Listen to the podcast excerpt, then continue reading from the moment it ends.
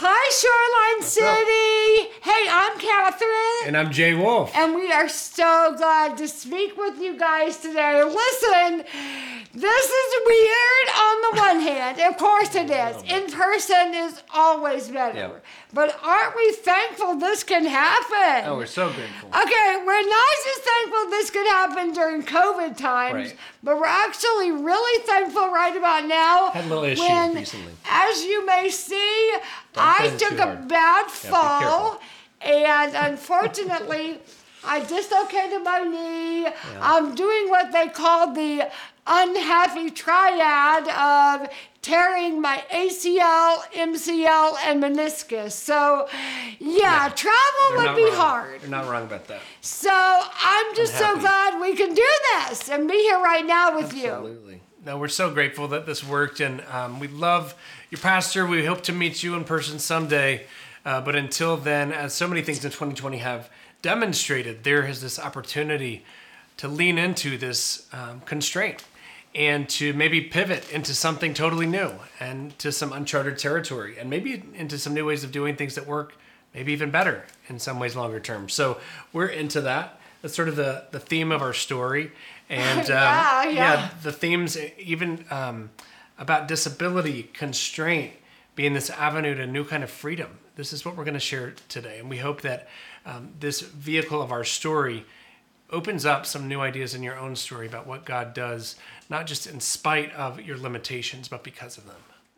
So, what we'd like to do today is really share with you our hearts, um, just our story in a nutshell, and some lessons learned from it. And we pray so much that it will encourage you in your journey. And we hope you don't just see this as a testimony of like what happened to this couple um, all those years ago, but instead really see yourself in this story.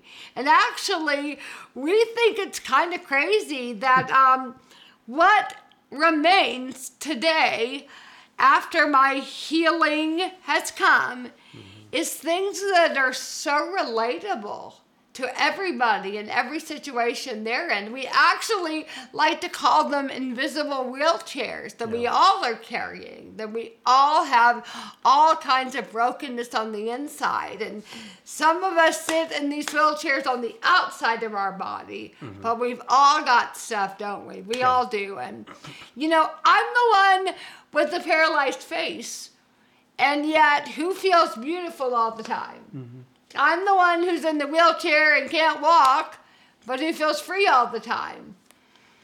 I'm the one who doesn't wake up and love my seat in life, but who does every day of their mm. lives? Nobody.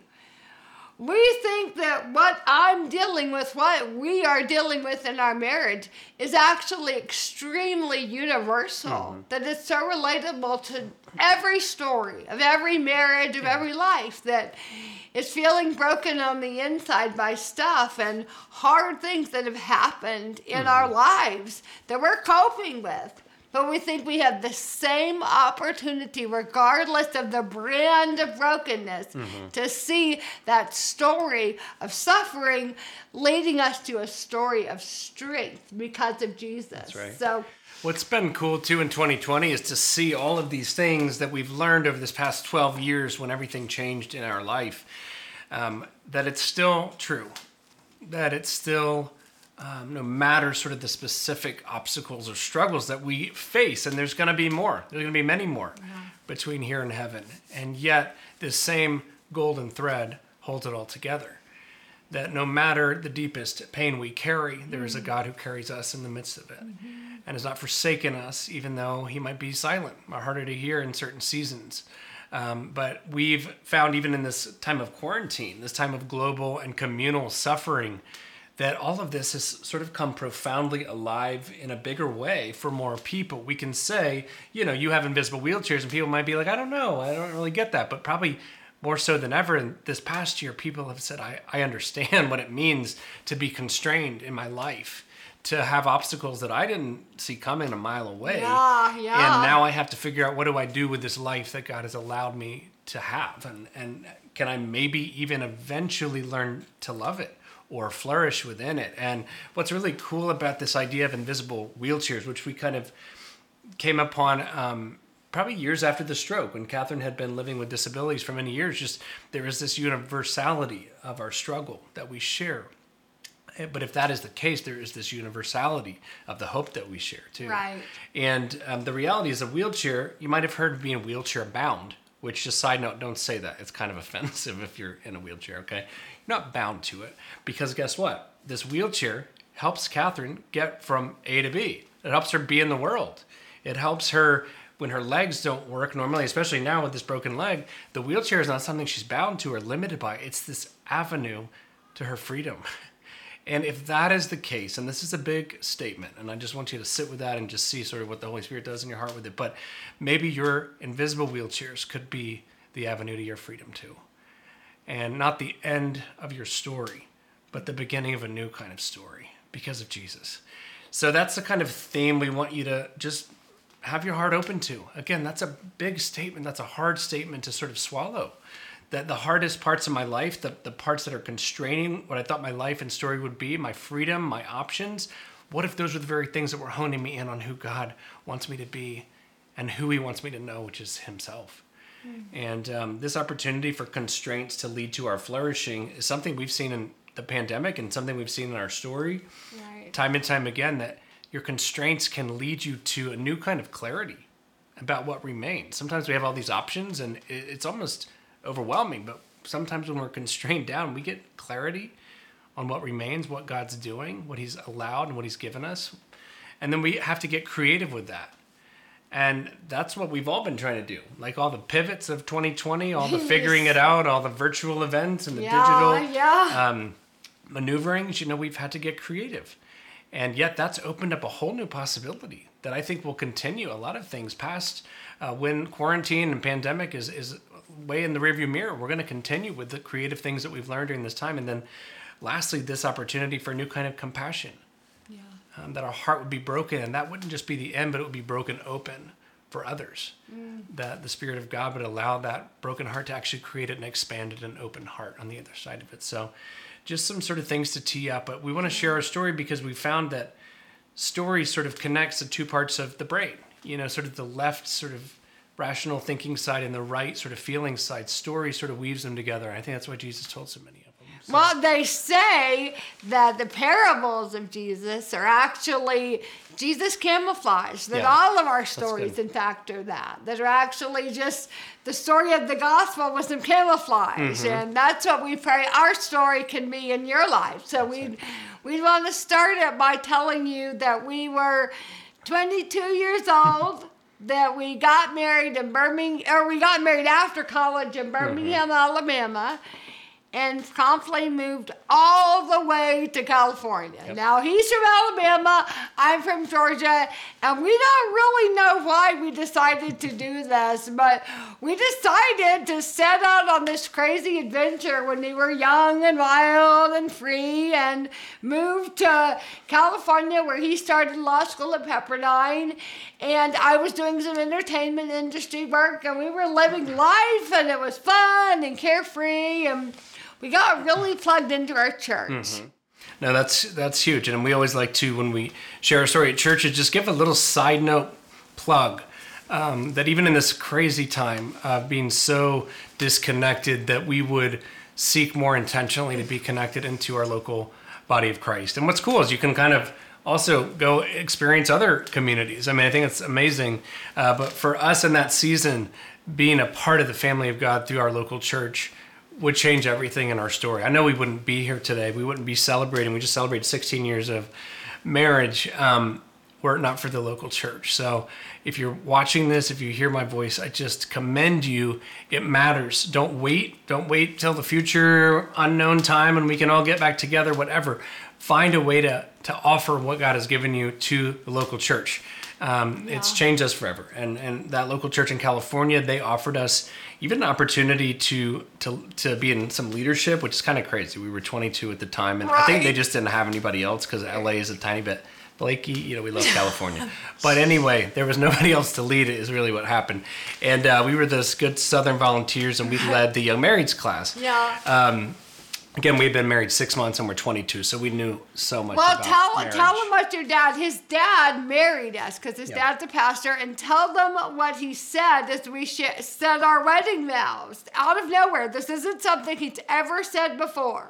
Well, he, he, you know, don't you love when your wife puts you on the spot? And I'm like, I have no idea what you want me to You- say, pa- but now I'm remembering. Yes, you know. Matthew 7, I think, is what you're referring Yes, to. it so, yeah, my dad's a pastor. He'd never really done a wedding sermon from Matthew 7, but he felt really led to this um, idea where, and this parable where Jesus asked the crowd, What kind of foundation are you building your house on? Um, because it really matters what your foundation is because the storms are going to come. They just are, inevitably. And so, if you built your house on the sand, when the storms come, everything's going to fall apart. But when you built your house on the rock, you're going to withstand any storm. Okay. And so we're 22 and we're like, Dad, that is a bummer wedding message. Why are you talking about storms and hurricane? I don't even know. Shoreline City, you may know what I'm talking about. I don't know.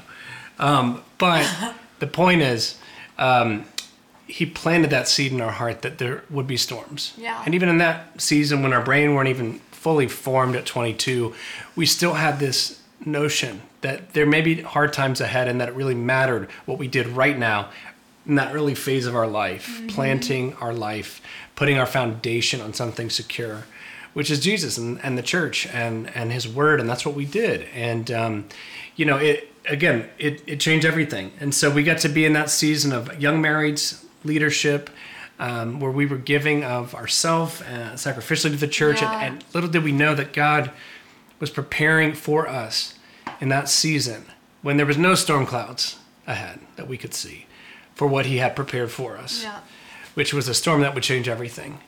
And, um, you know, And side note, in that special season, we had a surprise baby, and um, little James Thompson Wolf was born on October 16th, 2007.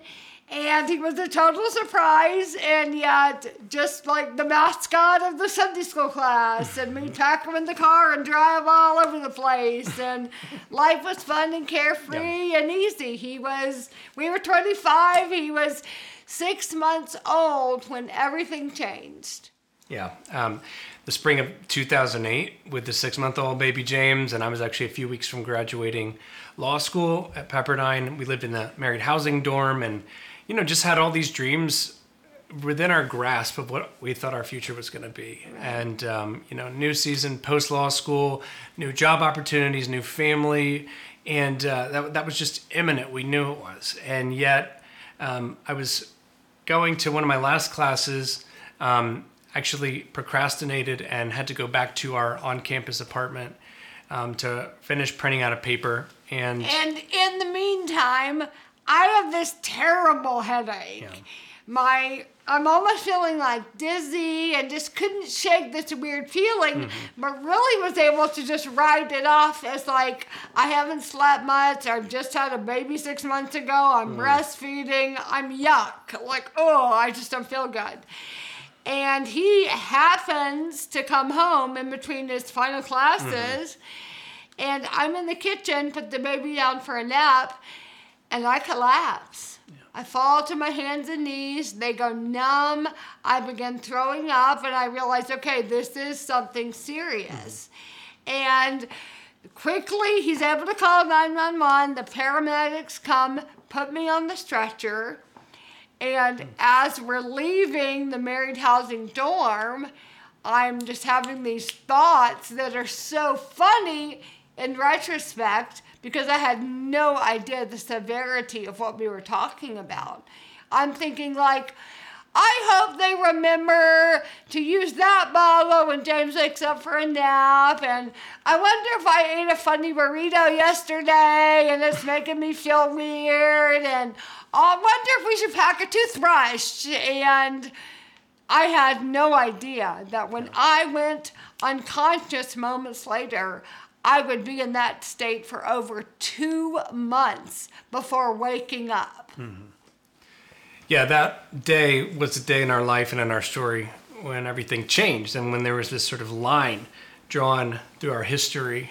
And maybe you're thinking of a day when, when everything changed in your life, when you got that phone call or diagnosis, and um, it was a line you can't ever go back across. And for us, that day was um, April 21st, 2008. And they took her from our married housing dorm. It was that first house that we shared as a couple that we brought our baby home to. And she would never come back to that place again. And, you know, some chapters of our life are, are closed without a lot of warning and without a lot of closure, really. And um, it would take many years to sort of grieve all of the losses that came with that. But she was rushed to the ER at UCLA Hospital, and I remember going uh, racing behind the ambulance that um, ordinary Monday, you know, at 2 p.m.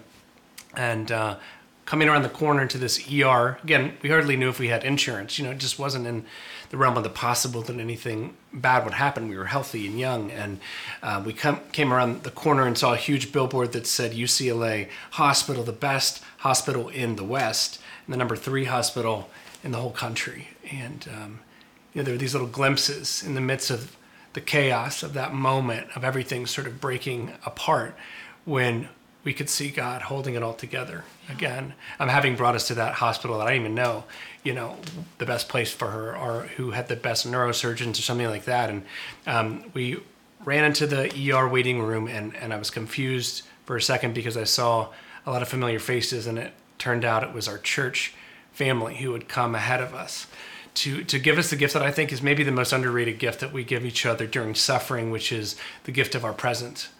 And I think so often we're overwhelmed with the pain uh, of suffering and how it fits together. And so maybe we shy away from entering into it because we don't even know what to say. But the, the yeah. real good news is you don't have to say anything. Yeah. We get to give each other the gift of our presence and maybe even more so the ministry of our tears. Yeah. And that's what my church family gave me that day. And it really changed how I thought about my perseverance, how I thought about um, continuing to walk through this unexpected and horrific season because I knew I wasn't alone. Right. And it wasn't just some platitudes and some Bible verses slapped out of context. It was real human beings incarnationally, like we talk about Jesus coming to be with us incarnate. That's what we get to give each other. And that's what they gave me that day. And um, gathered around me with when the surgeon uh, who happened to be on call, named Dr. Nestor Gonzalez, um, came up to me and said, "You know, your wife has experienced a massive brainstem stroke, and um, it's from a very rare defect, congenital defect she's had in her brain her whole life. It's called an AVM, and um, unfortunately, it's the largest that I've ever seen." He said it has four aneurysms on top of it. It's engulfing her cerebellum and her brainstem, and, and the bleeding is squeezing everything down into her spinal column, and I, I don't think it's survivable. Um, and so he, he sort of left, and the fact that I was a lawyer, frankly, was not helping the case of even whether he should do it or not. Um, and yet, I, I believe the Holy Spirit just spoke to his heart to say, You have to give this mom a chance. And he said mm-hmm. he couldn't get that baby uh, out of his mind. And so, really, against all odds and against all logic, he took Katherine into surgery uh, because it was really a hopeless case um, because of how just far gone she was and the, and the devastating nature of her injury. Um, but we went from there to the uh, to the waiting room and thought it would be about eight hours. And that night, again, we, we experienced, and I experienced having grown up in the church. My dad's a pastor, come from the Bible Belt, um, but I experienced church probably in the more most profound way uh, that I'd ever experienced in my life in that waiting room. And maybe you've experienced that too um, sort of all the pretense aside, all the distractions aside, and just this sort of desperation that God, unless you come and enter in and intervene and have mercy on us, there's no way out.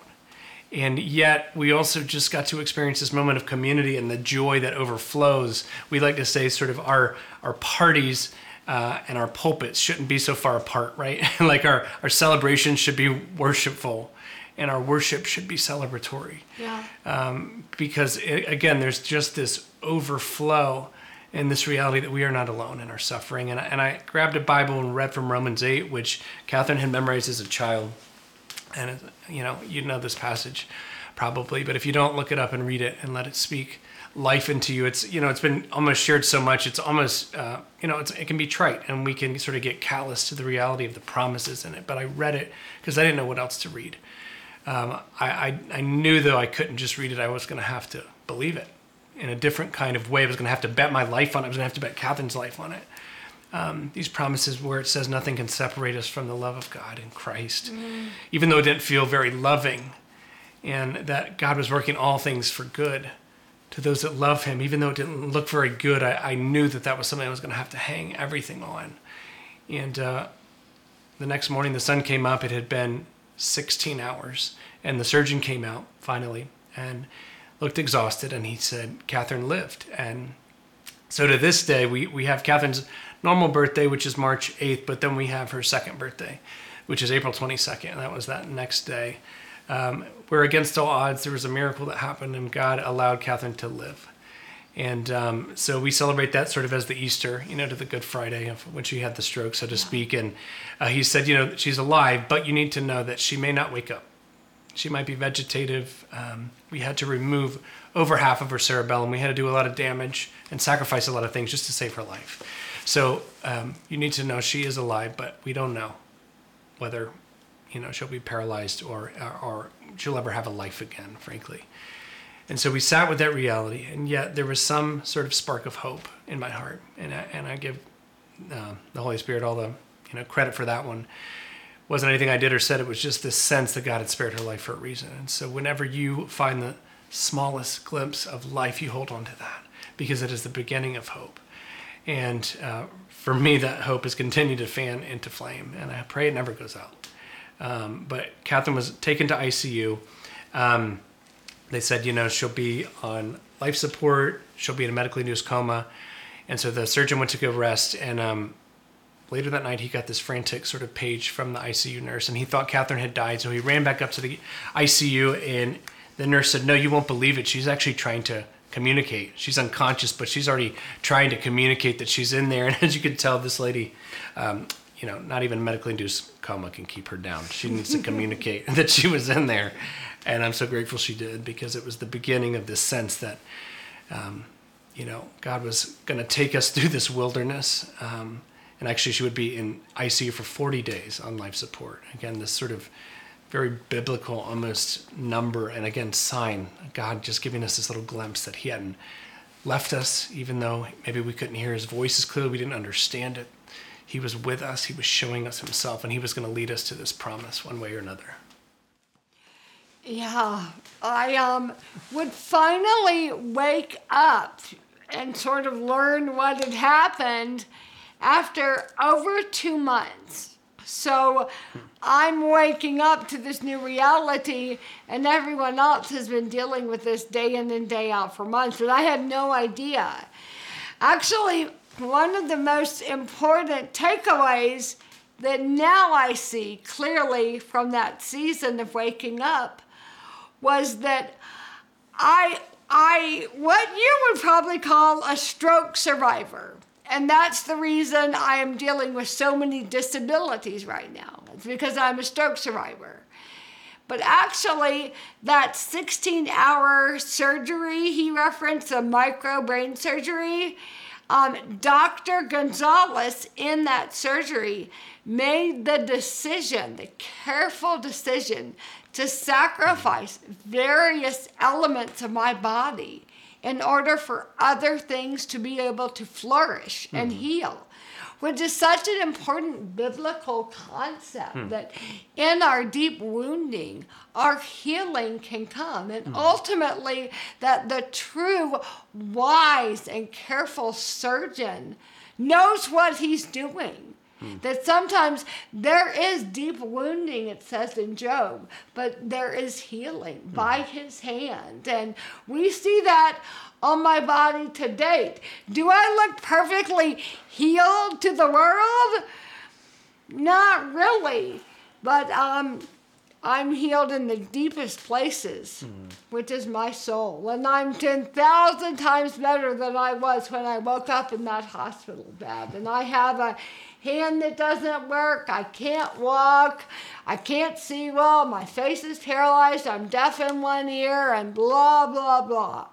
But I am so much better than I was in that hospital bed that it's hard to even say I didn't get the traditional healing one might long for because I'm living the healing. Mm, yeah. I um I believe so deeply that if you have a pulse, then you have a purpose. Mm. And that's kind of where I hang out. I I got the pulse, so I've been given tremendous purpose in life. And back to that hospital bed, um, it was as rough as you can imagine. I mean, my life was turned upside down. I'm a perfectly healthy 26 year old new mom. I've been no medical history, no family history, no issues whatsoever prior to this. So I can't even wrap my mind around the fact that I've had a brainstem stroke. I didn't even hardly know what that was, much less that it could happen to someone my age and not a great grandmother. And I'm I'm just trying to even understand this with the reality that baby James, who's now eight months old, is being brought in and out of the room to like say hi to me and like I'm mom. Mm. And we think probably much deeper than the stroke, that maternal instinct comes in and mm. is stronger. And I was saying, although I couldn't speak yet, I was saying with my eyes, that's my baby and I need to take care of him now. So leave him in the hospital, Dad. And it was really tragic because, of course, er, all my sweet friends and family are rallying to care for him, for us, and they can't do that. But I was so frustrated just wanting to take care of that baby. And that was only one of just tremendous difficulties in terms of my recovery. I did not eat at all. I was fed through a tube in my stomach. And I couldn't even understand for weeks why I couldn't even chew ice, nothing. Mm-hmm. Only fed through a tube for over a year, actually. Mm-hmm. I would slowly get better enough to when I could sit up on the edge of my bed and they deemed me ready to move to another facility. So after about six months, I was able to move to another facility, the brain rehab I would go to for almost two years and whoa, yeah. it was rough. It was um, unlike anything you can imagine. People are in the absolute worst places of their lives. I mean, their lives have been destroyed. They feel like, especially if they have no faith, this was their one shot, mm-hmm. their one life, and it's been ruined. And so mm. there's a lot mm-hmm. of depression, a lot of darkness, a lot of sadness, and a lot of anger. Plenty of people have lost the cognitive ability to reason, and they're very angry and violent. And it was a very, very dark season. And we say too, like if you ever want perspective on why your life's not that bad, maybe go to your local brain rehab, just do a little volunteering. Yeah. Perspective is perspective is good. Perspective right? is beautiful. Um, our our first date while I was in the brain rehab, yeah. um, Jay packed me up in my wheelchair. I've got my feeding tube hanging out of my stomach, and we went on a date. I think it was illegal too. I right. that's sort of yeah. yeah. I think he snuck me out of there. He busted me worth out it. of the rehab, and um, we went and saw Slumdog Millionaire, which is a hmm. movie maybe some of you have seen. And for some reason, hmm. the Lord moved so deeply. And here I am, like laid out in the wheelchair with a feeding tube, yeah. and so I can barely hear. I was just off, I could barely see. And seeing orphans on the streets of India mm. and just entering in a smidgen mm. to that reality transformed my perspective. Yeah. I'm like, I mean, I am living the dream here compared to what I'm seeing mm. right before my eyes. And that was really a moment where we recognized perspective is incredibly powerful. Because, mm-hmm. of course, your situation may not change tomorrow, but how you think about your situation can. Mm-hmm how you internalize it, how you remember it, how you move forward from it. That is all up to you. Mm-hmm. But back to my story. I that was a little side note, little nugget for you. I um I was getting better in the brain rehab. I was slowly relearning to eat and speak and walk and everyone asked me if I had a moment of just total despair where I wanted to give up. And I say yes and no. I don't think I ever really got there, but I did come very, very close in November of 2008. And I, um, I can remember my neck just hanging on my chest and seeing in the distance my husband and my now one year old son and some friends almost like frolicking in my mind in front of me. And I'm in the back of this big room in this wheelchair and I'm seeing them. And I can remember thinking that God must have made a mistake here, that this is not how it should be, that I should have died and he could remarry, he could have a normal mommy. And eventually everyone stopped being so sad that I did not fit, that I was caught between life and death, mm-hmm. and my body didn't work but I wasn't in heaven yet. So clearly, God, if He's even real, has totally forgotten me and just left me here in this state. And I can't even figure it out. I've loved God and walked with Him my entire life. And yet, in this moment, is He here? Is He at work? Is He hmm. real?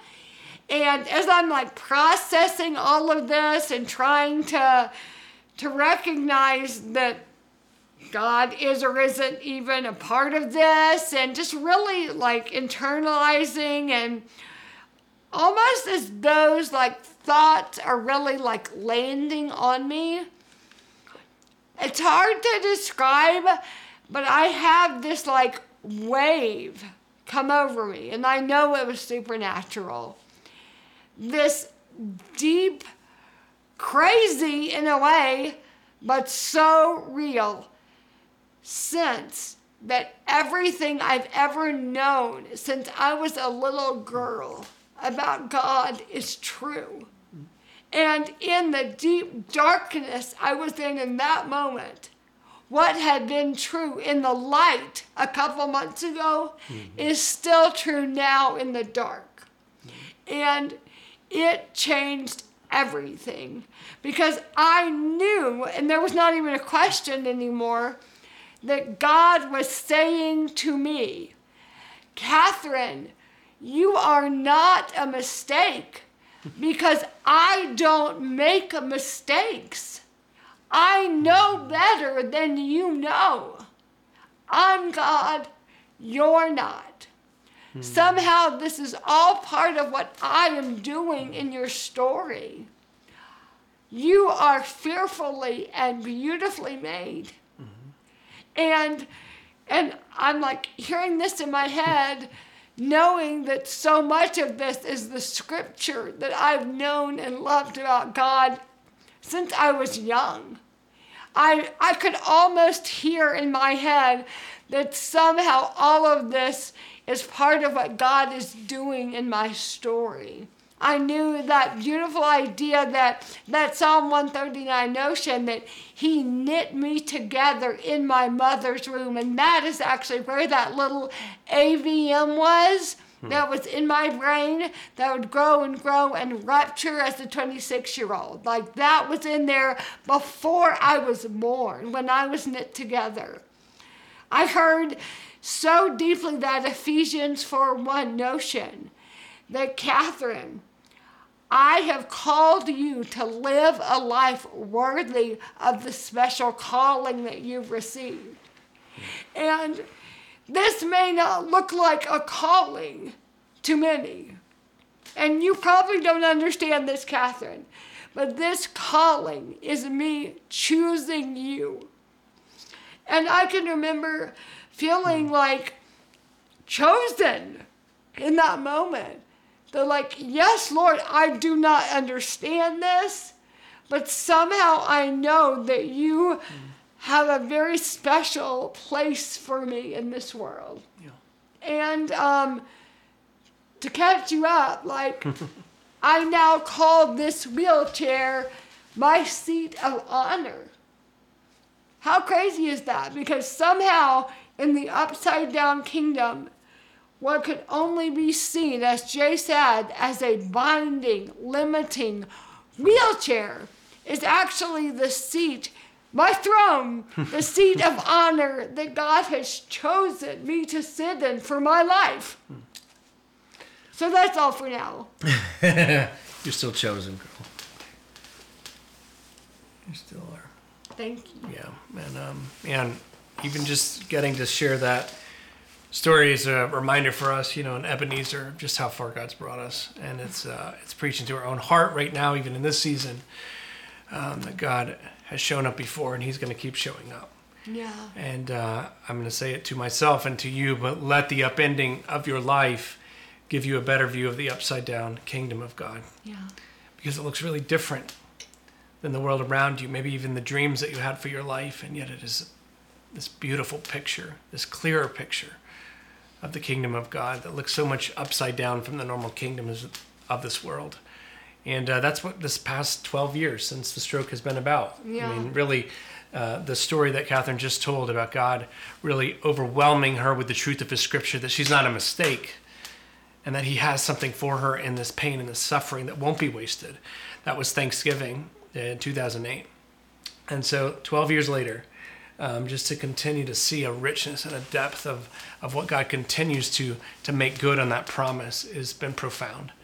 And that said, you know, sometimes when we go through hard things, we think when we get this picture of who God is and what He's doing, that it's going to be sort of this trigger that just flips everything in our circumstance, and it's going to be this, you know, sort of upward trajectory from there. Okay, God, like that was, you know, not great, but let's move on past the suffering in our story and do something better. Maybe check that off the bucket list, hit the uh, vacations, maybe the retirement. I don't know uh, what's on your bucket list. But anyway, the point is that's not how it works, you know. And um, we've gone through hard things then, and we've gone through hard things a few weeks ago, and everything in between. And it's been interspersed of beautiful things and joyful things and deep things. And, um, you know, the point is, God has offered us Himself in the midst. Yeah. He's offered us this opportunity to open our hands to the life that we thought we might have. And, and when we open our hands, it looks like we're losing something, doesn't it? We don't like to do that. We don't like to feel out of control. So we have so often sort of clench our fist around things, even really good things, even our future, even our families, even our callings, even our, um, you know, finances, whatever it is, our health. And yet God is saying, when you release your hands and you open them, you're going to find yourself filled up with more than you could have ever imagined. because now you're in this posture of receiving me. Right. And so that's this tension that we all live in. And God is saying, um, in that opening of, of your hands, I want you to also step into this moment in your story and in your life with your full heart. And that's really hard sometimes when your heart's been broken, isn't it? To know that there's this possibility that it's going to be hurt again. And yet, as I said at the top, this possibility for a broken heart because of who Jesus is and the power of the Holy Spirit in us to not just end with a breaking, but end with a healed and a mm-hmm. bigger and an expanded heart, full of compassion, looking outward, not just on our own stuff and our own pain and being myopic and self focused, but actually leading your pain to a new kind of purpose. And that's exactly what happened. In our story, we couldn't shake it. Yeah. We couldn't just go back to our old life. It's like we've been birthed anew. We got to share this. And that's what we started doing. Yeah. And along came our ministry, and along came a book, Hope Heals, that tells our story.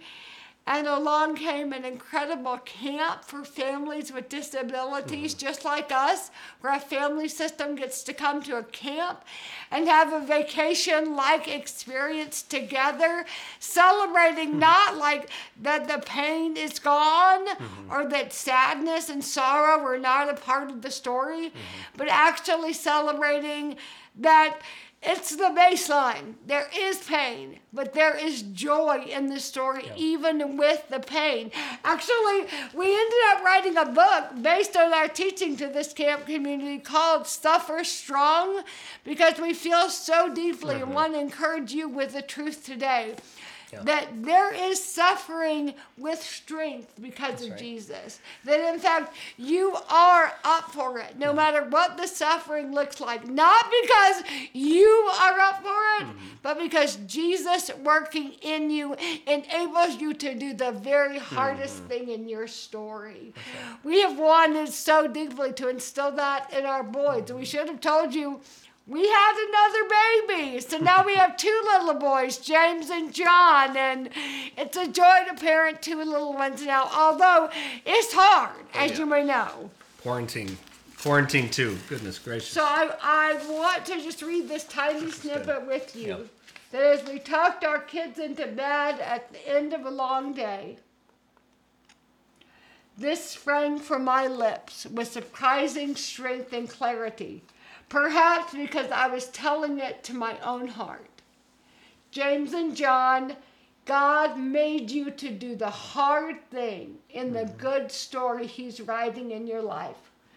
Whether tomorrow is the best day or the worst day or the last day of our lives, we pray that God will give us everything we need to live out our lives to the fullest with courage and grace. Hmm. And that cry of our hearts mm-hmm. is really to live the good, hard life, to recognize that there is not a good bucket and a hard bucket, but mm-hmm. it's one deal. It's mm-hmm. always one commingled life, the good, hard life. And if we can still instill that in each other, in our children, we will see a different world where we're not disillusioned. Instead, mm-hmm. we have woken up to the fact that hard things are the reality this side of heaven. But even in hard things, there are good things. Yeah. And we start going from this posture of looking inward to looking up. And then looking up, looking out mm. at the world around us, at the, at the people who God is intersecting our life with for his purposes in this world, for his healing of the world. And we get to be a part of that, friends. And uh, Paul says in 2 Corinthians 1, this profound charge that is, that is the calling on our life and the calling on yours, that you have been given a hope, not just so you can keep it to yourself, but that you can give it away. And in the giving away to people who need that hope, that they will know the God of all comfort because of you. And um, so that's what we got to do in the Yeah. quarantine, in the non quarantine, in the good times, in the hard times, in the light, in the dark. We've been given this hope so that we can be conduits of it and vessels of it to a world in need. That's right. Can I pray that for us? Pray. Let's pray that. Dear Father, may the God of all hope fill us with joy and peace as we trust in you so that we may overflow with the power of the hope of the Holy Spirit. Amen. God bless you. My friend.